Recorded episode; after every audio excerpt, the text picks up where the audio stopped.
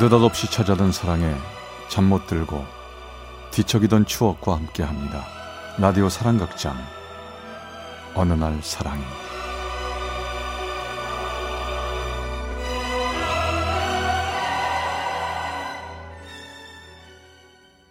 Oi, Cabo Verde, terra estimada. 사랑의 체험수기 어느 날 사랑이 제 129화 시간 속에 묻은 사랑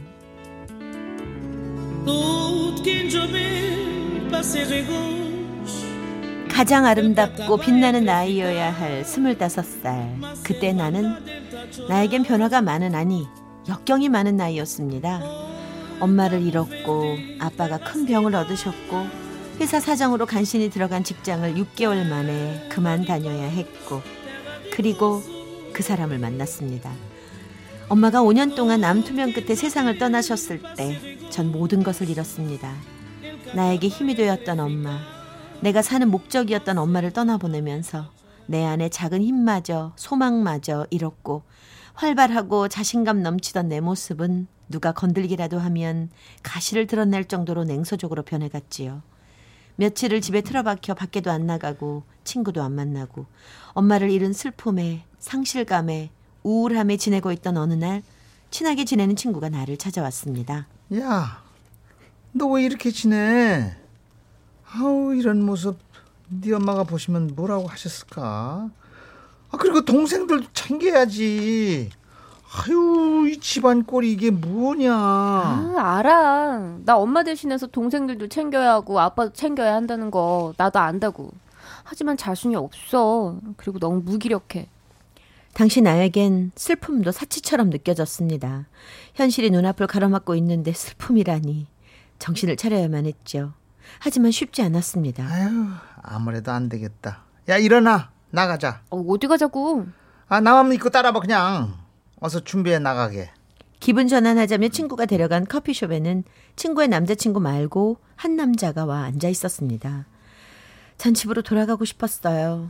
아직 마음도 추스리지 못했고 커피숍에 앉아 친구와 수다 떨고 남자친구를 만난다는 게 제 마음이 허락하질 않았거든요. 현주야 미안한데 나 갈게 다음에 보자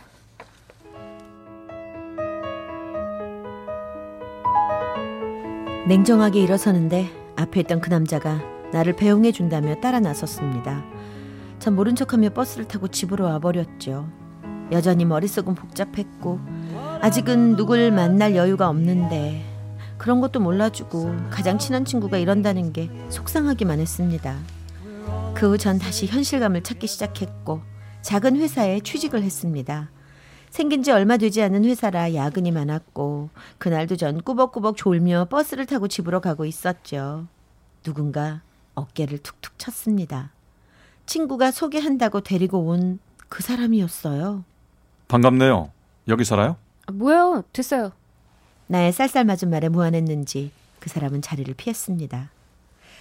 그렇게 또 잊고 있는데 며칠 후 친구가 영화를 보자고 해서 나갔더니 그 사람이 또 나와 있었어요. 어쩔 수 없는 일 같아 같이 영화만 보고 가려고 자리에서 일어났습니다. 아 그러지 말고 같이 맥주 한잔 하고 가요. 저 일이 좀 있어서요 그만 가보겠습니다 내가 일어나 나가자 그 남자가 또 나를 따라오고 있었습니다. 은희 씨, 은희 씨. 아 언제 봤다고 제 이름 부르고 그러세요 오늘 이 지역 행사 때문에 버스 노선 바뀌었어요. 한참 걸어가서 버스 타야 하는데 나도 같은 방향이니까 같이 가죠. 그 사람은 나를 따라왔고 나와 같이 버스를 탔습니다.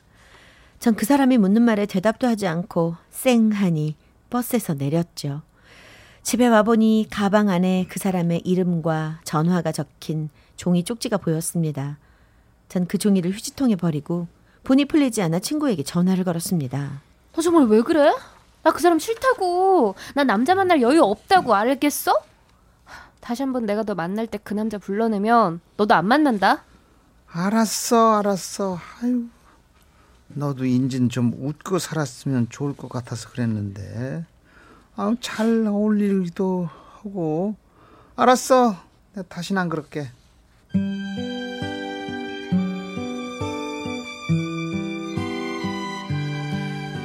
전화를 끊고 잠자리에 누워 생각하니 마음이 내내 편하질 않았습니다. 날 위해서 그런 걸 텐데. 너무 친구에게 함부로 말한 것 같은 생각이 들었죠. 전 미안한 마음에 주말에 밥을 사겠다고 친구에게 화해를 신청했습니다. 친구도 참 끈질겼습니다. 또 그 남자까지 데리고 나왔더라고요. 음, 오늘은 뭐라고 말 못하겠지. 우리 기분 전환 삼아 드라이브 어때? 다들 오케이 할 거라고 믿고 자 출발. 아, 나 은희 씨만 있으면 무조건 오케이. 진짜 다들 못 말려. 그날 만남 이후 전 그 사람에게 마음을 열게 되었습니다. 친구 커플과 우린 자주 같이 만났고 그러면서 점점 친해지기 시작했죠. 그 사람을 가만 보니 하얀 얼굴에 여자처럼 희고 긴 손가락 참 남자지만 곱게 생긴 얼굴이었어요. 내 가슴 속에선 현실의 무게에 눌려있던 감정들이 하나씩 살아나고 있는 것 같았습니다. 그 사람을 만나면서 드디어 웃을 수 있게 된 것 같았지요. 내년에 복학하면 바쁘겠네? 걱정 마. 바빠도 너 만날 시간은 항상 있으니까. 고마워해야 하는 거지? 이제 조금씩 웃는구나. 사실 널 처음 봤을 때 차가운 고드름 같았어. 끝이 뾰족하고 찔리면 무서운 고드름. 하지만 햇빛이 비치면 금방 녹아버리는 힘없는 한순간만 뾰족한 척하는 고드름. 난 알았지? 누가 국문과 학생 아니랄까봐 말도 잘하네. 정말 난 그 사람의 말처럼 달라지고 있었습니다. 그 사람은 내 퇴근 시간에 맞춰 정류장에서 날 기다려줬고 걸어가기엔 조금 먼 거리를 우리는 손을 꼭 잡고 집까지 걸어갔습니다. 집에 가서도 해야 할 일이 많은 난 그렇게 함께 걷는 게 그 사람과 할 수 있는 유일한 데이트였죠. 어, 30분 있다가 집 앞으로 갈 테니까 잠깐만 나와. 그 사람이 양손에 바리바리 뭔가를 싸서 들고 왔습니다. 어, 엄마가 밑반찬이랑 김치 갖다 주라고 해서. 어, 고마우셔라. 이렇게 안 해주셔도 되는데. 그 사람의 어머님은 내 사정을 어떻게 하셨는지 장조림이며 김치, 멸치볶음, 무생채까지 보내주셨어요. 너무나 감사하고 따뜻한 분이었습니다. 정말 감사하다고 전해드려. 난 뭐 드릴 것도 없는데. 괜찮아. 그리고 우리 엄마가 네가 힘든 일 있고 상의할 일 있음 언제든지 전화하라고 하셨다. 알았어. 네가 내 옆에 있는 한 나 힘든 일 없어.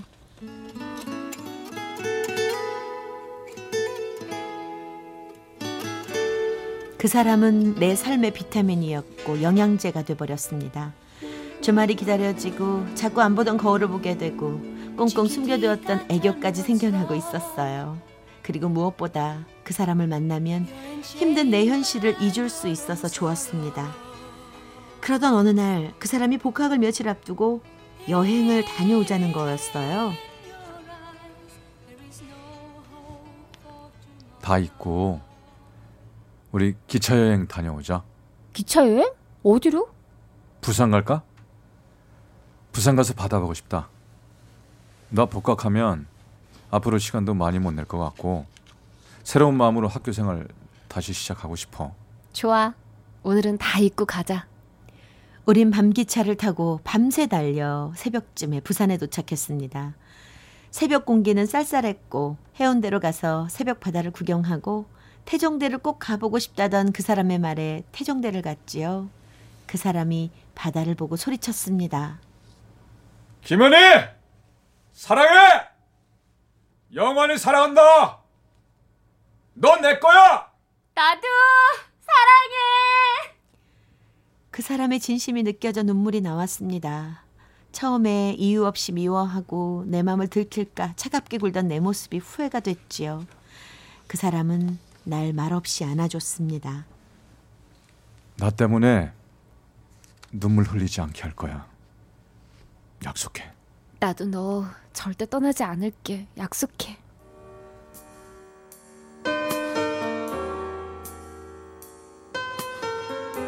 그는 도장을 찍듯 내 이마에 입맞춤을 해주었습니다. 여행에서 돌아온 후 그 사람은 학교 생활로, 난 다시 직장으로, 집안 살림으로 바쁜 하나를 보냈지요. 나를 위해 나를 행복하게 해주겠다며 열심히 공부하던 그는 정말 열심히 공부했고 덕분에 장학생으로 졸업을 하고 서울에 있는 대학원에 진학을 하게 되었습니다. 공부하느라 힘든 그였지만 틈틈이 시간을 내어 날 보러 왔습니다. 아, 피곤해 보여. 자주 내려오지 말고 좀 쉬어. 널 봐야 피곤이 풀리는데 어떡해. 아니야. 나 사실 고민이 있어. 유학을 가야 하나 취업을 해야 하나. 지금 갈림길에 서 있어. 너 어떻게 하고 싶은데? 뭐 취업을 해도 대학원은 다닐 수 있고 유학을 갔다 오면 뭔가 확실한 발판이 만들어질 계기가 생길 것 같고 너랑은 한 시간도 떨어져 있기 싫고 아 정말 고민이다 고민이야 난 아무 말도 해줄 수가 없었습니다. 왠지 내가 그 사람 어깨에 짐을 지어 놓은 것만 같았기 때문이었죠. 그냥 그 사람만 생각한다면 좀 더 자유롭게 공부하지 않을까 하는 생각이 들었습니다. 그리고 얼마 후 친누나처럼 알고 지내던 그 사람의 누나에게서 만나자는 전화가 왔습니다. 우린 한 카페에서 만났죠.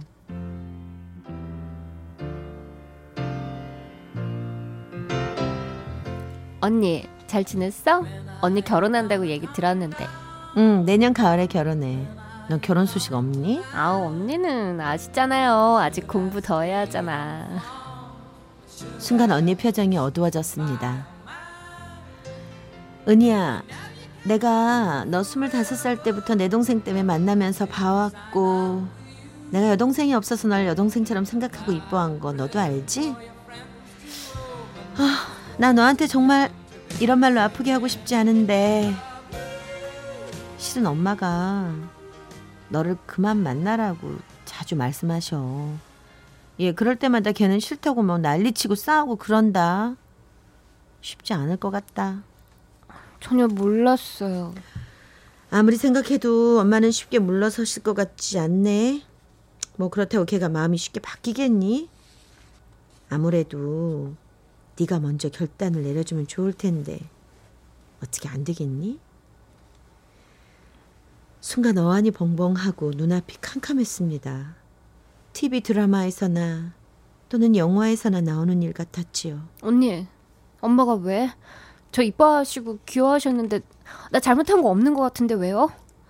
공부 방해할까봐 전화도 먼저 안 하고 먼저 만나자고 얘기도 안 했는데 미안하다. 며느리감으로는 받아들이기 좀 힘드신가 봐. 아, 나도 이렇게 말하고 싶지 않았는데 힘든 거 알아. 내가 힘이 돼 줄게. 언니와 나 우리 둘은 눈이 퉁퉁 붓도록 울고 또 울었습니다. 그리고 집으로 돌아오는데 하나 둘 이해가 되기 시작했어요. 그 사람이 요즘 왜 그렇게 얼굴이 안 좋았는지, 왜 급하게 거처를 서울로 옮겼는지, 왜 그 사람의 엄마가 서울로 같이 올라가셨는지. 힘들어했을 그 사람을 생각하니 가슴이 더 아파왔습니다. 그러면서 내 자신이 내가 처한 현실이 더 버겁고 힘들었습니다. 그날부터 난 그 사람의 전화를 피하기 시작했어요. 너 도대체 왜 그래? 갑자기 왜 이러냐고. 내가 뭐가 잘못했어? 고칠게. 제발 이러지 마. 우리 만나서 얘기하자. 나 바빠. 다시 전화하지 마. 나 호주로 유학 가거든? 그러니까 떠나기 전 마지막으로 한 번 보자. 제발 부탁이야. 나 죽을 것 같아. 네가 너무 보고 싶어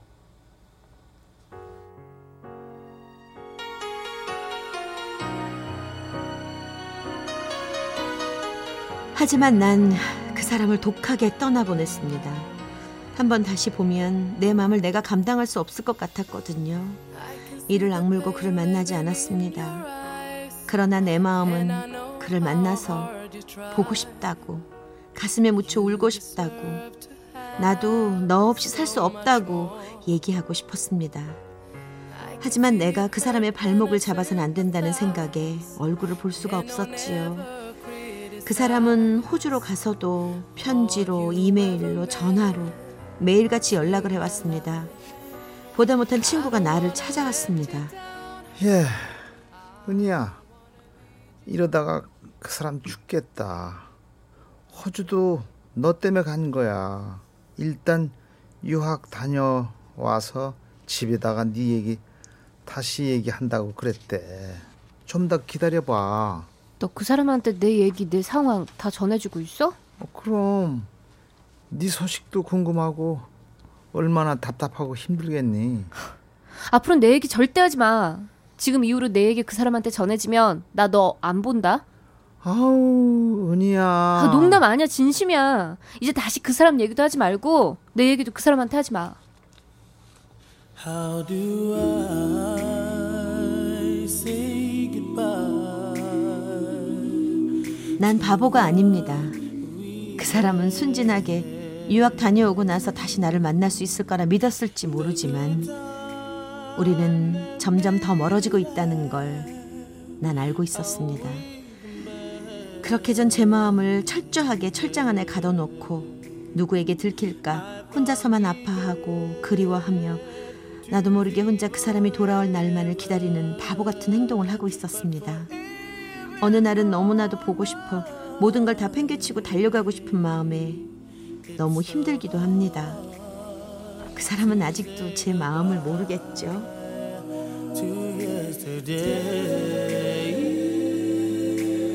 그 사람이 떠난 지 벌써 4년이 되었네요. 시간이 흐른 만큼 그리움은 커가지만 단지 그리움일 뿐 사랑했던 마음은 작아지고 있다는 걸 느끼고 있습니다. 그 사람도 그렇겠죠. 사랑했고 죽을 만큼 힘들었지만 정말 시간이 약인 건 맞는 것 같습니다.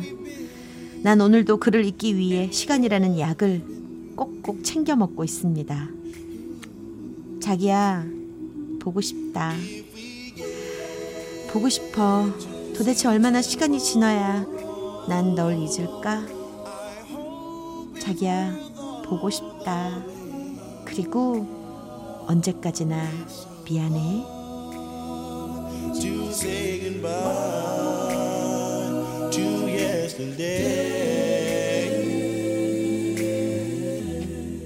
서울 강서구의 강은희 씨가 보내주셨습니다. 어느 날 사랑의 제 129화 시간 속에 묻은 사랑 편이었습니다.